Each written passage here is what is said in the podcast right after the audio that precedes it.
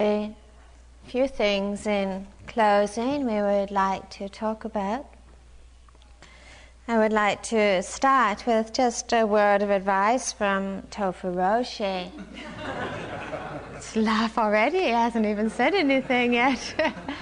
about how to uh, integrate the understanding of no self so that one is not dysfunctional in the world.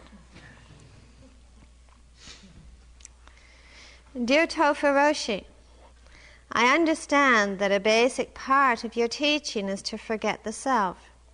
But I'm a psychotherapist, and the self is the very thing that I work with. Sigh by sigh, tear by tear, fist by fist, and dream by dream, my clients rebuild their sense of self, and then you come creeping up behind them, and whack! You hit them on the back with a stick, and the fragile structure topples to the ground in a heap. In five heaps, I am told. How do you reconcile this apparent contradiction between spiritual development and psychological health? Do you think we are working against each other? Jane. Dear Jane, you are right. We cannot forget the self until we have a strong self to forget. The work you do, therefore, prepares a person for the work I do, and for this I am grateful to you wherever you are. You knead the dough, I bake it in the oven of the Zendo. that is why, at our practice place, Every new member must have a certificate of mental health before being allowed to join. But even this is not always sufficient. For example, one of our members who forgot the self during a long session was completely unable to recall it, the self, when the session was over. Luckily, we knew his name and address and were able to send him home in a taxi. He remained confused for some months, believing Bodhidharma to be the President of the United States. Another student had a deep experience of no self or anatta during retreat, and when at the end she returned to the self, it was the self, all right, but it was the self of someone else. when she asked herself in the final moments, Who am I? and Who asks? Who am I? She apparently noticed the name of Dan Flanagan embroidered on the zabuton on which she sat. She unsuccessfully tried to enter his bag of skin, his house, his truck.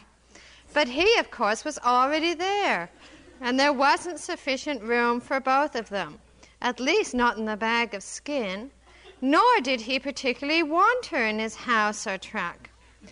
Only through the concentrated effort of further zazen was she able to forget Dan Flanagan's self and subsequently to re enter her own. Since that time, we require everyone to wear tags around their necks in the Zendo with their name, address, occupation, pet peeve, and the name of the President of the United States. In some cases, the last two items are the same. Thus, our students. Thus, our students can transcend the self during meditation in confidence that the answer to the question, Who asks, Who am I? and Who asks, Who asks, Who am I? is within easy reach.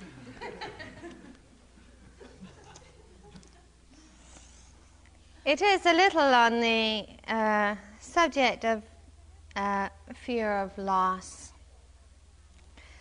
Sometimes in leaving retreats, there is some anxiety about what one will actually be able to take away, how much will be lost, um, how much you'll be able to integrate it. It's a, you know, it's a very natural anxiety. Many things do change when you leave a retreat. The levels of concentration which some of you have, may not be lost. Therefore, those of you who have no levels of concentration are very fortunate in that you really have nothing to lose.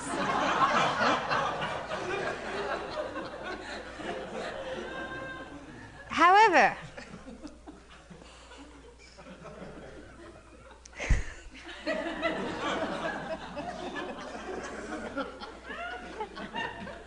not bad.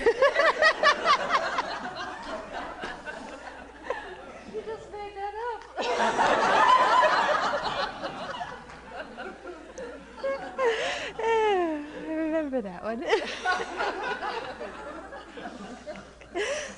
However, uh, you don't actually lose insights. They may indeed be somewhat harder to find at times, but you don't actually lose them. It is very amazing that this process of insight can be so subtle. Changes take place that are so subtle that you're not always aware that anything has changed until you go into situations where you expect to react in your normal habitual way and you find that it's not there. Sometimes you find that very organically you're able to set aside things in your life that have been troublesome or causes of confusion. But the insights come when we need them. It is the interesting thing about awareness is that you can't get rid of it. You're not always happy about that. But awareness can be, can become an ally, or it can also become a burden, depending on how we use it. It's very hard to turn back once you start on this path. It's very hard to lose your awareness, even though at times you may well wish to. Um, you find that the awareness within ourselves, it is like a, a reminder, it is like a, an understanding deeply embedded that even as we go into situations which may cause conflict, there is within us that voice that says, This is not necessary. But it's also important that awareness does not become a burden, that awareness is not used as a kind of censor of our experience or as a judge of ourselves. And this, unfortunately, is rather a meditative neurosis that can develop, that one um, uses this awareness as a kind of evaluator of experience, that I shouldn't be doing this, I shouldn't be ex- experiencing this, which of course has much to do with our expectations much to do with our notions of our spiritual identity and who we should be. And it is really helpful to appreciate that this whole journey is an ongoing one, that our awareness enables us to make choices that are based on wisdom. Our awareness gives us options, one of the most powerful or the precious gifts that we find in our lives is this gift of awareness. And it actually gives us options. We see that in so many situations, we have the options of extending judgment or criticism. We equally have the option of extending sensitivity and compassion. We have the option of pursuing gratification we learn too that we have the option of letting it go. And that gift of awareness becomes a kind of foundation of our lives that allows us to grow through the vehicles of our own experience, through the vehicles of the, the relationships, the work, the activities that we do in our lives. We've spoken quite a bit of compassion. And awareness, I feel, empowers us to be in touch with our own inner compassion. It's not so much that compassion is some sort of state that we arrive at. And it's not either that we are only really going to be able to cultivate compassion if we work in service or in giving. Compassion is not so much in what we do, but in how we do it. We all have the opportunities to nurture compassion and to understand that every time we develop those opportunities, we contribute to healing both outwardly or inwardly. In our speech, the kind of very powerful vehicle of speech, our speech can be an act of compassion, of giving, of serving. Our actions, they can contribute to conflict or to pain they can contribute also to the end of pain. Sometimes it's hard, it is hard to develop compassion because there are times when we feel that our minds must dispense it, must determine who is worthy of compassion and who is not worthy of compassion, who is worthy of loving kindness and who is not worthy. But I feel one of the deepest or most profound understandings we come to is that we need to go beyond that kind of dispensation. That compassion needs to be an integral foundation of our being, of our way of living. You know, when I practiced in the Mahayana tradition, you weren't allowed, I wasn't allowed to meditate for quite a long time. Instead, I had to do a great deal of reflection because in the Mahayana tradition, you are asked to cultivate the right motivation, the right inspiration for your practice before you actually meditate. That comes later. And one of the reflections we, uh, well, I spent a long time on was that the, in order to cultivate compassion, we were encouraged to more to see on a more cosmic level you know, not just on what our eyes and sense doors could perceive, but to try and look upon the universe in a much more cosmic way. And one of the reflections we did was to reflect on the possibility that in the grand scheme of life and death and rebirth, one believes in this or not, that it would be entirely possible that every living being may at one time have been my mother. Well, this wasn't so easy for Westerners. I remember when we were first given the teaching, one Westerner said, But Geshe, I don't even like my mother. you know? Which was, of course, rather unheard of, in the Tibetan culture.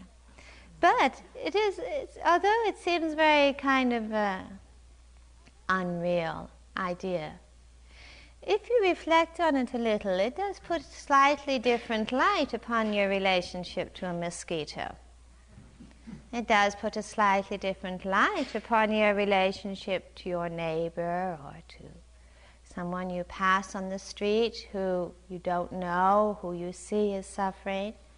It can give a, a quality of connectedness or encourage us, and what is really necessary in this practice is to really get in touch with some deeper sense of connectedness that isn't so influenced by the artificial barriers and differences that seem to divide one person from another. But a more profound sense of connectedness can transform our relationship to life, can transform too our inner relationship. Now, in leaving this retreat, there are many opportunities for applying this practice. Every moment is an opportunity. Sometimes it seems to be very hard work to be conscious, but believe me, it's much harder work not to be conscious. It seems to require a lot of effort to be aware, but we pay a much higher price for not being aware. And where we see the effects very quickly when we are out of touch with that sense of being conscious, how we very quickly end up in states of reaction or tension. And in that area, I just want to look briefly also at this kind of cycle of erosion that many people find themselves going through on leaving retreats. You know, that on leaving retreats, they feel very inspired and motivated, sometimes filled with resolutions. Um, but very inspired and motivated. And then for many people, the experience is that as time goes on, that you know, the inspiration is a little more diluted, they sit a little less, they find themselves a bit more tense, a bit more reactive, until finally come to that point again where one feels they hit the bottom and you need to go and do a retreat again. Now, this is a, not an uncommon cycle. I do very much question its necessity. One area, of course, is of, of not being bound to that cycle. One area is the willingness, the wholehearted willingness to live in accord with our understanding, the wholehearted recognition that insight is only liberating if it is applied. You know, we are not dummies. We often know the causes of suffering in our lives. We don't even need to come on retreat to know the causes of suffering in our lives. We know it. Mm-hmm. And this is, you know, it doesn't need great, profound teachers to tell us the cause of conflict, the cause of tension, the cause of, of disconnection. We know this for ourselves. And somehow, what happens in a retreat is we get a little closer to that willingness to actually live in accord with what we do understand to be true. It is often hard to apply insight because the application of our understanding does at times mean letting go of a little pleasure, a little security, a little safety, taking some risks. And yet, I feel more and more we come to understand that it is only when we live in the spirit of freedom that we experience freedom. That it's only when we live in the spirit of integrity that we experience integrity. And only when we live in the spirit of peace do we actually experience peace. peace. And there's simply no way, no way at all that the goals and the directions of this practice can be separated from the path. Simply no way. And the path is a moment to moment undertaking. It's a moment to moment challenge, not something that we travel only on a retreat. In a way, this is the honeymoon. And then we go to start the marriage. And that is where our work actually begins the application of understanding. Now, there are a number of different ways, of course, of keeping that spirit of freedom and that spirit of, of peace and compassion truly alive. One of them is in the area of nourishment. Those who have the greatest difficulty, of course, in, in integrating the practice are those who feel most isolated. And, you know, a number of you talked yesterday about being isolated, being without community, and it is hard. And so we must look for where nourishment can come from. One area nourishment comes from is regular sitting. And it might be that you sit outside and you find yourself doing nothing more than planning your shopping list or, you know, kind of ordering your appointments for the day. And sometimes the feeling comes, well, this is just a waste of time. I may as well go and do my shopping than sit here and plan it. But it's not always a waste of time. That stillness is, apart from anything else, it's something of a symbol to us. It reminds us, it's a ritual that actually reminds us of the value of silence, of connectedness, of peace, of wisdom. And we can't always evaluate the results of a sitting just by what happens within it. We don't know how much that sitting, that one sitting where we seem to waste our time, has to do with so much with being able to go out in our day and in our lives aware of our own possibilities of living with sensitivity and living with compassion. Another form of nourishment is listening to tapes, to talks. It can be reading, it can be taking time alone in nature but remembering or reminding ourselves again and again of how significant it is, how fundamental it is to feel that sense of richness and completeness inwardly.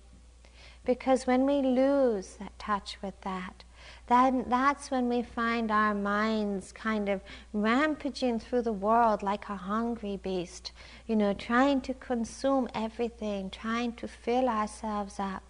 And it's such a tense way of living. Nourishment also comes through having contact with Kalyana Mitta. In this practice, gurus aren't big at all, not into gurus. But there is in the Buddhist tradition this whole tradition of a Kalyana Mitta, which is a spiritual friend. And a spiritual friend doesn't have to be a teacher. It can be any relationship within our lives that we can rely upon for honesty, for openness, for some shared commitment to peace, to compassion, to understanding that we can go to, that we can actually turn to for support. And that relationship too is important. Many of you are very busy in your lives. You don't always have time to sit, you know, for long periods every day. Very few people actually have that blessing and that luxury. But there again, there isn't anything written that 45 minute sittings are holy. We made that up. It was never dispensed. You know, I mean, it just happens to be a goodly amount of time, you know, kind of breaks up the day nicely here. But there's nothing uh, inherently spiritual about it. If you don't have 45 minutes, to not think, well, if I don't sit that long, it's a waste of time. Every time you can take five minutes, 10 minutes, 15 minutes just to stop and be still. It is important, it is valuable, it is nourishing. And, uh, you know, I've come to really realize that this culture, in many ways, uh, you know, you can find that it does support meditation. There's all these places to sit. You know, you can sit in waiting rooms, you can sit in your car while you're in the traffic jam. You know, you can um, there's churches and synagogues, the doors open, they invite you to come in and be still and be quiet. There's restrooms in this culture. Wonderful places here. And, you know, it's not like India, you know, I mean, they're fantastic, luxurious little uh, sanctuaries. Everybody respects your quietness there. You know, nobody calls you out, disturbs you, says get out, you know, except if you have small children if they don't respect even that. But there are many, many places to sit. In some ways, this practice is a practice of transformation. It's learning how to transform everything around us into a vehicle for greater sensitivity and greater compassion. Those moments of stillness are very, very important. Sometimes it's difficult to sit, you know, when you have much going on in your minds, when there's much you may be avoiding. And yet, those times when it's most difficult to sit is often the times when it is most important to sit. The times when it's most important actually to be still and to be aware. In activity, there are ways of approaching activity which all of us do approach that can cultivate greater mindfulness. In a day, we begin and end many things, and yet so often we just perceive sameness or continuity. And it's in perceiving sameness and continuity that we accumulate so much unfinished business, so many unfinished perceptions. It is really helpful to cultivate a very clear sense of transition between endings and beginnings. You know, not that, you know, not every time you, you kind of fold a towel, you end before you begin another one. This gets too mechanical. But as you come to an end of one very specific ta- task, it may not be completed, but you are ending it, to take a moment, just a moment, a minute, to actually have a clear sense that this is finished, so that you can leave it and have a clear sense of a new beginning to cultivate that awareness of transitions so much breaks up that sense of continuity, that perception of sameness. To be aware that this whole process of growth involves much more than inner change. That we do live in relationship to the world around us, we are affected by it just as we affect it. Sometimes ra- radical outer change is called for. You would not anticipate or expect to put um, to light a match in a storm and expect it to stay alight. Neither can we realistically anticipate that this whole light of sensitivity and awareness and the growth of wisdom can really stay alight in the midst of a lifestyle that simply contradicts it. You know, and if we live in a way which is entirely chaotic, which is entirely devoted to distractedness or consumption, surely it will happen that we get sucked in by it and ensnared by it. And sometimes it means looking at the quality of our lives. This whole area of the kindergarten of wisdom. You know, there is a nursery school, which means understanding what it is in our lives within ourselves that contributes to clarity, to well being, to peace. And also knowing what it is in our lives that contributes to conflict, to confusion, to disconnection. This is where we learn from our own stories and where we learn from our own lives. And we, if we can distinguish between those two, what does contribute to clarity and compassion, what does contribute to confusion, to disharmony, then our own path actually becomes very clear. We know what it is that we do need to let go of. We also know what it is that we do need to nurture and to develop. And to know that this path is a twofold path. That one path is the path of letting go, one, the other side of the path is the path of development and they are both belong together, they are joined together. To be aware, it is helpful to be aware that our inner work, our practice, is not only to bring about the end of suffering within, it is to trust, deeply trust, that our practice contributes and can contribute to the end of suffering in the world around us. That our practice is not just for our own well being, it is for the well being of all beings. To know that gives a different level of inspiration to our practice and to our path. It can give a different level of dedication.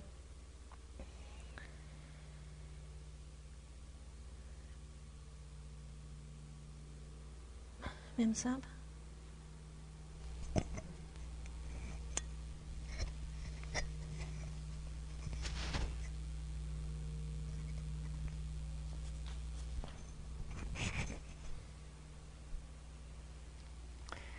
Just a few things to add to what Christina has already said. And it's very common, especially those of you who are doing a retreat for the first time, to go home and want to communicate to your families and your friends what what this experience was like for you. And people may ask you questions, or you may even feel more commonly compelled to tell them every detail of your sittings and your experiences and what this is all about. And you may even get into some complexity of trying to describe not no self or something like that. Many people have gone this route, and it doesn't usually go very far. It ends up giving your friends and family perhaps even a feeling of alarm at what you have gotten yourself involved with.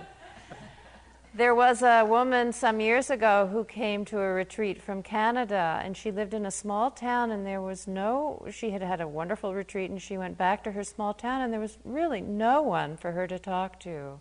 There was no one, she had no Sangha, nobody who was interested in this kind of activity. And she wrote one of the teachers, and she lived with her parents at the time, and she wrote a letter to one of the teachers. And she described her experience of going back and trying to communicate something about the practice. And she ended up by saying that her parents didn't like her very much when she was a Buddhist but they loved her when she was a Buddha. So I don't think it's what you say about the practice that carries the most communications. It's more what you are and the ways in which you can be with people without, um, with a spaciousness and a compassion and an understanding. That's what communicates.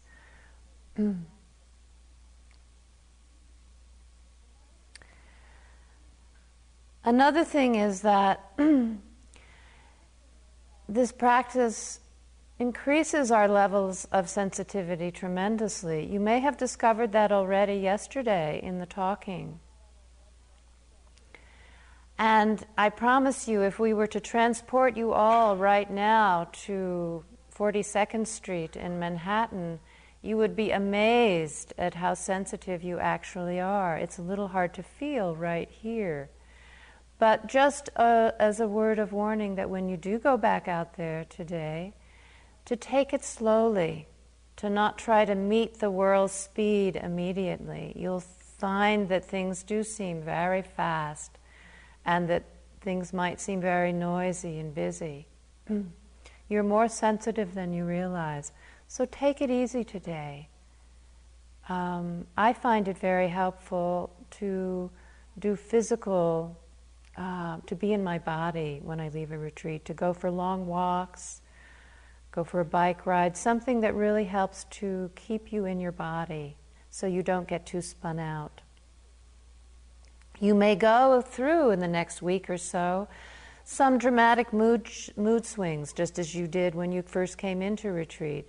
Not to be concerned about that, to know that it's rather normal, and that as much as you have been much time as much time as you have spent here you may need that amount of time when you're out in the world to really integrate and feel again a stability in yourself. So don't be alarmed if you go through some swings. The world is very sticky. It's very sticky out there. It's very easy to get lost. But one of the beauties I feel of this practice is it always offers us the opportunity to begin again. No matter how lost we get out there or for how long, we can always begin again. There's always that opportunity presented to us. And it's in that moment of remembering where we are, what's happening, and beginning again is the power that we have accumulated here, the power to begin again. Another word about intentions. Because the world is very strong in its attractions for us sometimes, very confusing, very, it's like a whirlwind out there. One of the things which can really help to keep us on course is some reflection on our intention. Reflections on intentions or motivation, just as Christina was speaking about. Knowing what one's intentions are in any particular day or in any particular situation or in any particular conversation can be like a rudder in a boat in a storm. It can keep you on course. So some I find some active reflection on intentions very useful.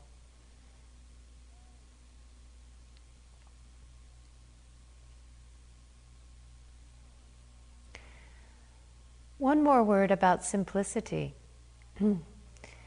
the other gift of this practice is the gift of simplicity. At any one moment, there's only one of six things happening. And that's all we're required to keep track of in terms of awareness. There's hearing, there's seeing, there's tasting, there's smelling, there's sensations in the body, and there's mental states, things going on in the minds. Six things. That's all there is. And that's all that's required of us to be aware of.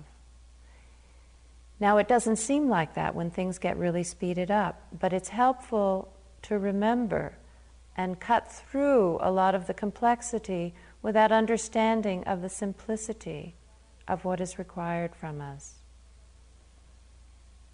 So, really, that's about all I had to say. Do you have any questions? I know that you had some time to talk yesterday, and that might have brought up some perceptions or awareness or questions.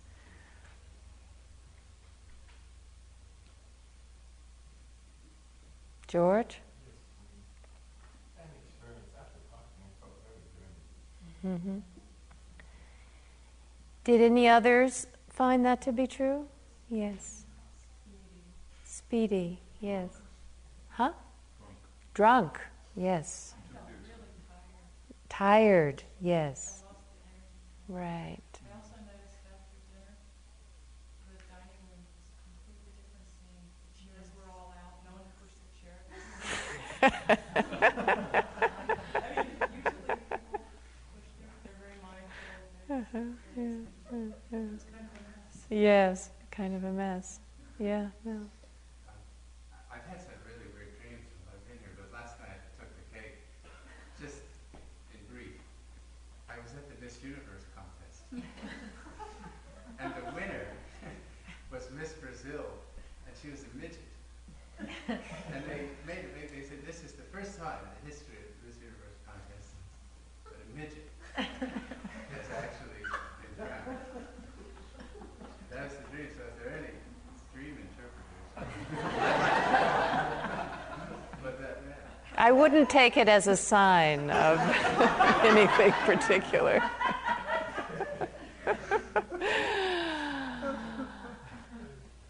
it can seem like this very sensitive, vulnerable space gets burst, the bubble bursts very quickly. So that's really an indication of how, how, sensitive we have become and how much it is important to just take it easy and not try to be too speedy, too active all at once. Be gentle with yourselves as you leave. Lucinda?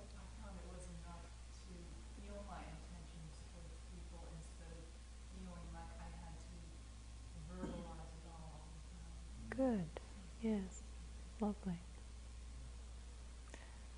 Anything you can do in the next few days, particularly to stay connected through reflection on intentions, through taking walks in nature, through sitting, through reading, very, very valuable. So. One last question. Um, that thing about reading, uh, I collected some material, Vipassana reading list stuff before I came here. And I remembered that it's here when I get back, and it seemed like a, a kind of a feast or something. But, you know, I realized during the course of this retreat that that can be a problem, just sort of climbing up into your skull. You know, so that's, that's a caution too.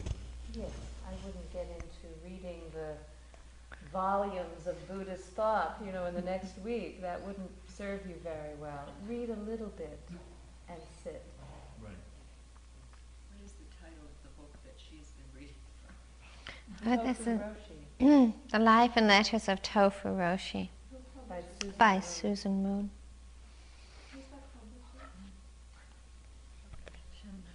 Shambhala.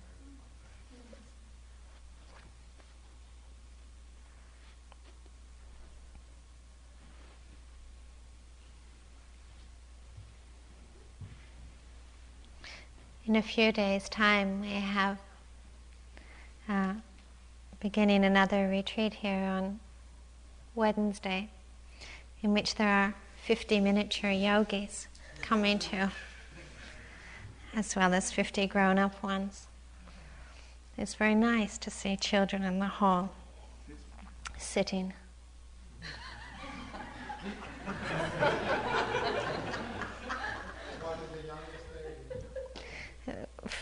Few weeks.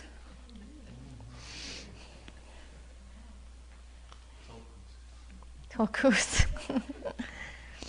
right, so we would like to have a loving kindness meditation.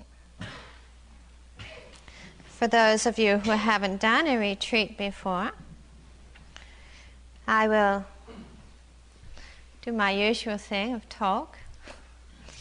You hopefully will do your usual thing of listen. We will reflect a little on loving kindness. Just please find a posture that's comfortable for you.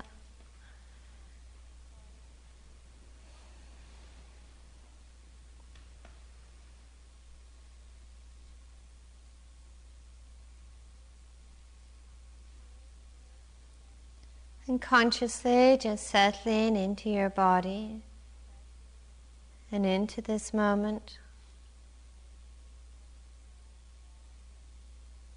Being aware of the stillness and the silence of your body. Being aware of the shared stillness and silence.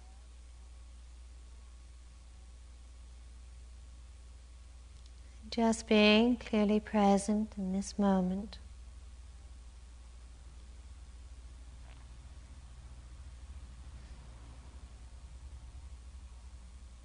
Aware of your breath moving in your body. Aware of the life of your body expressing itself, different changes in each moment.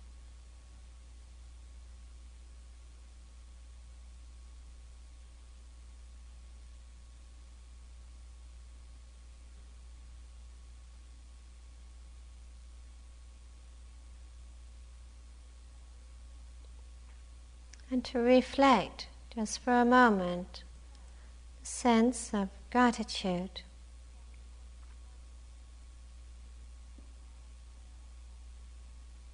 Aware of all the effort and the time and the work that all of those on staff have contributed to enable us to be here together.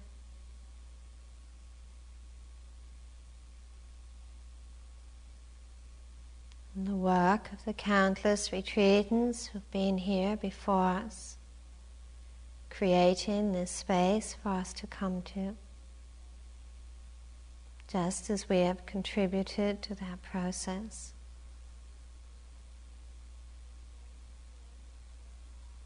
And extending to that sense of gratitude to the person on either side of you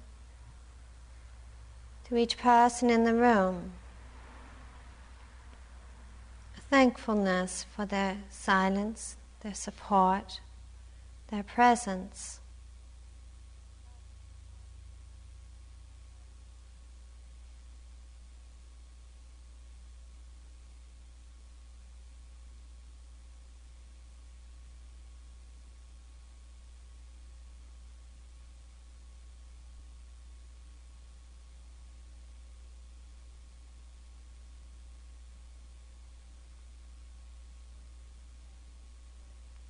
And reflecting for a moment too on quality of forgiveness. That at times we have, may have harbored thoughts of anger, resentment, irritation with others. Just to let that go, to let them be to extend inwardly that generosity of heart to ourselves, that openness of heart that can simply be present with what is without prejudice.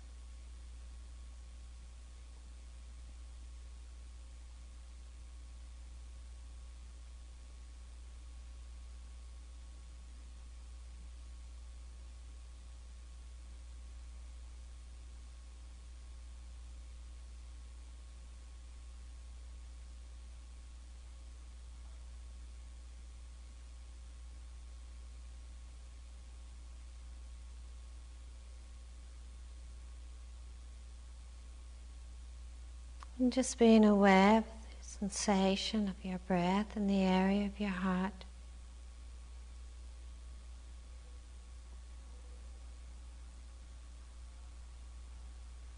allowing your body and mind to relax, to open, to be present within, with each other in this moment.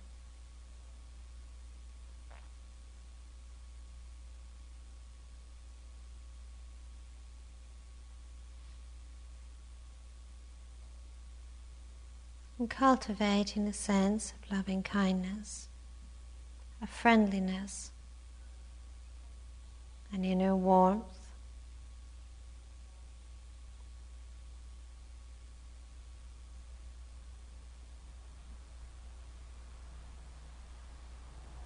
And extending that friendliness and care inwardly.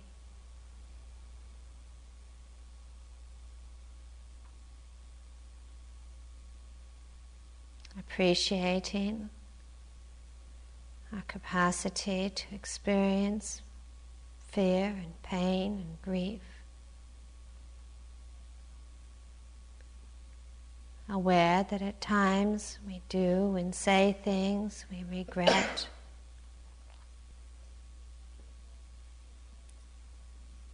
Appreciating too our capacity to experience compassion and joy and loving kindness.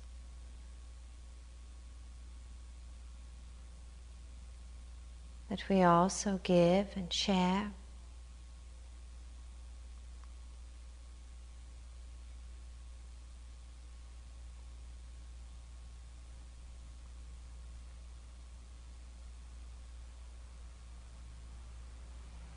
And in extending that warmth and care inwardly, just silently to oneself, being able to say wholeheartedly,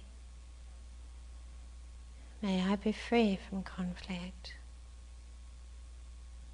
May I be free from fear.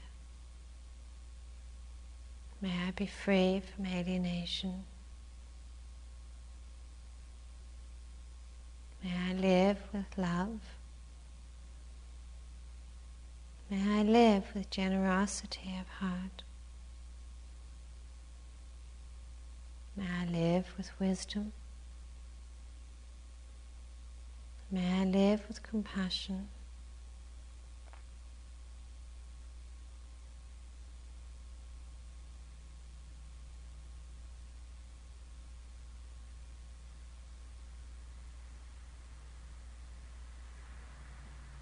And extending that same warmth, friendliness, and loving kindness to each person in the room, to each person in the building. appreciating their capacity and their experience of pain, conflict, and fear, and honoring their commitment and inspiration to live spirit freedom and love.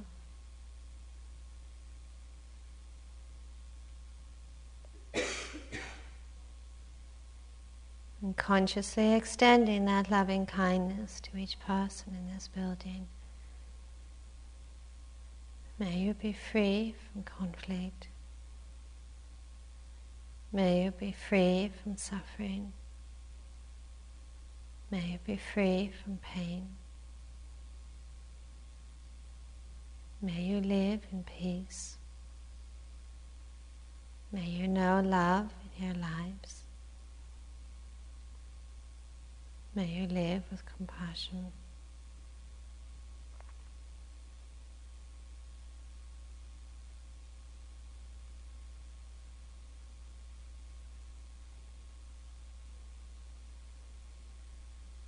Just bringing into our hearts an awareness of all those in our world who at this moment may be experiencing loneliness, alienation,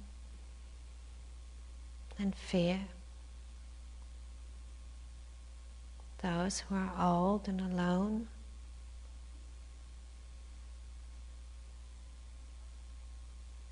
Those who are in institutions, prisons, mental hospitals.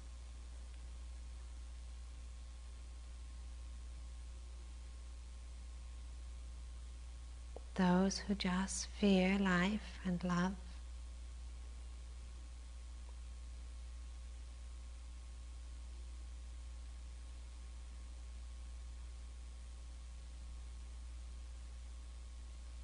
May they find peace in their hearts.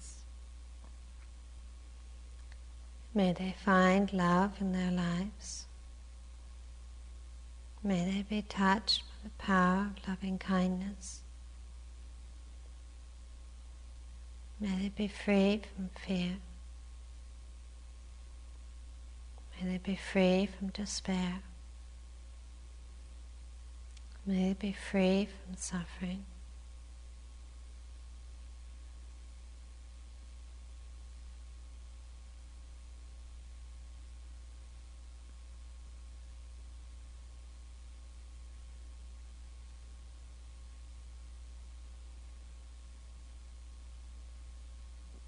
And to bring into our hearts an awareness of all those in our world who at this moment are victims of violence, of terror, of war.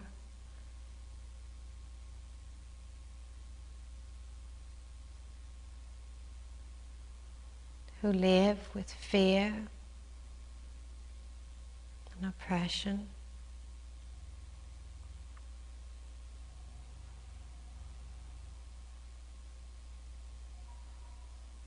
May they find freedom from pain.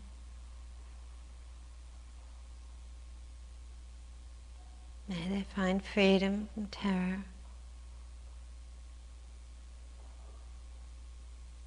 May they find peace in their lives.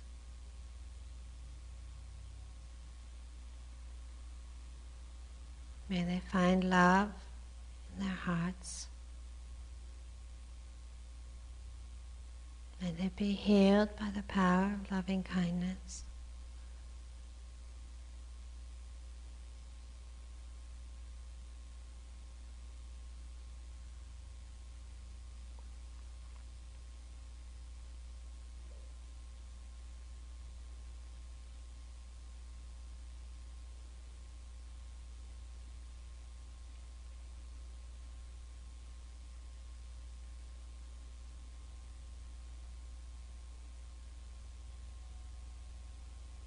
To bring into our hearts an awareness those who may live with anger and rage and hatred.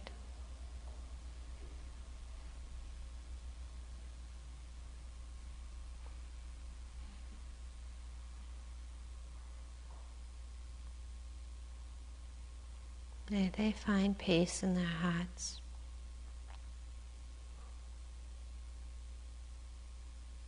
May they know the wisdom to turn away from hatred and violence.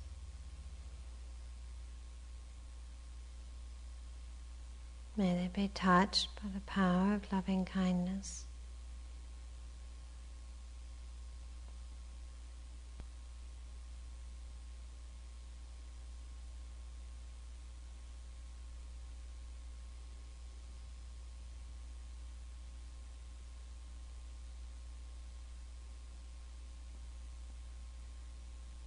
May all beings everywhere, beneath the ground, above the ground, upon the earth, be free from suffering, be free from conflict, be free from fear.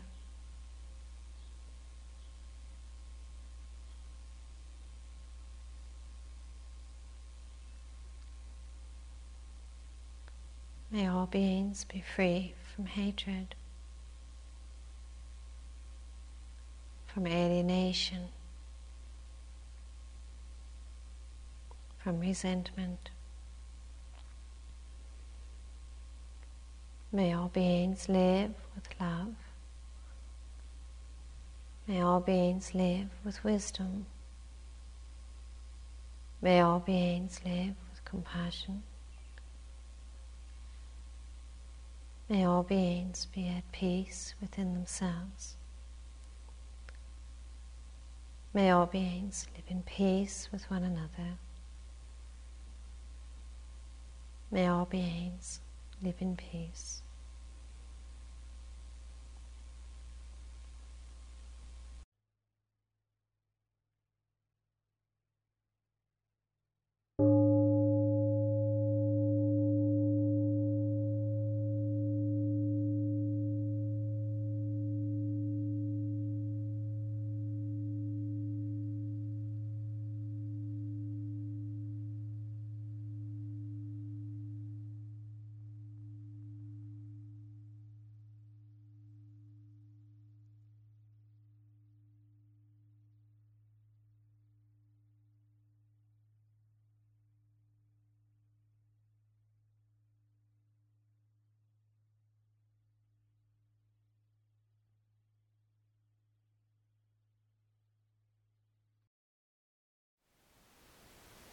Thank you for listening.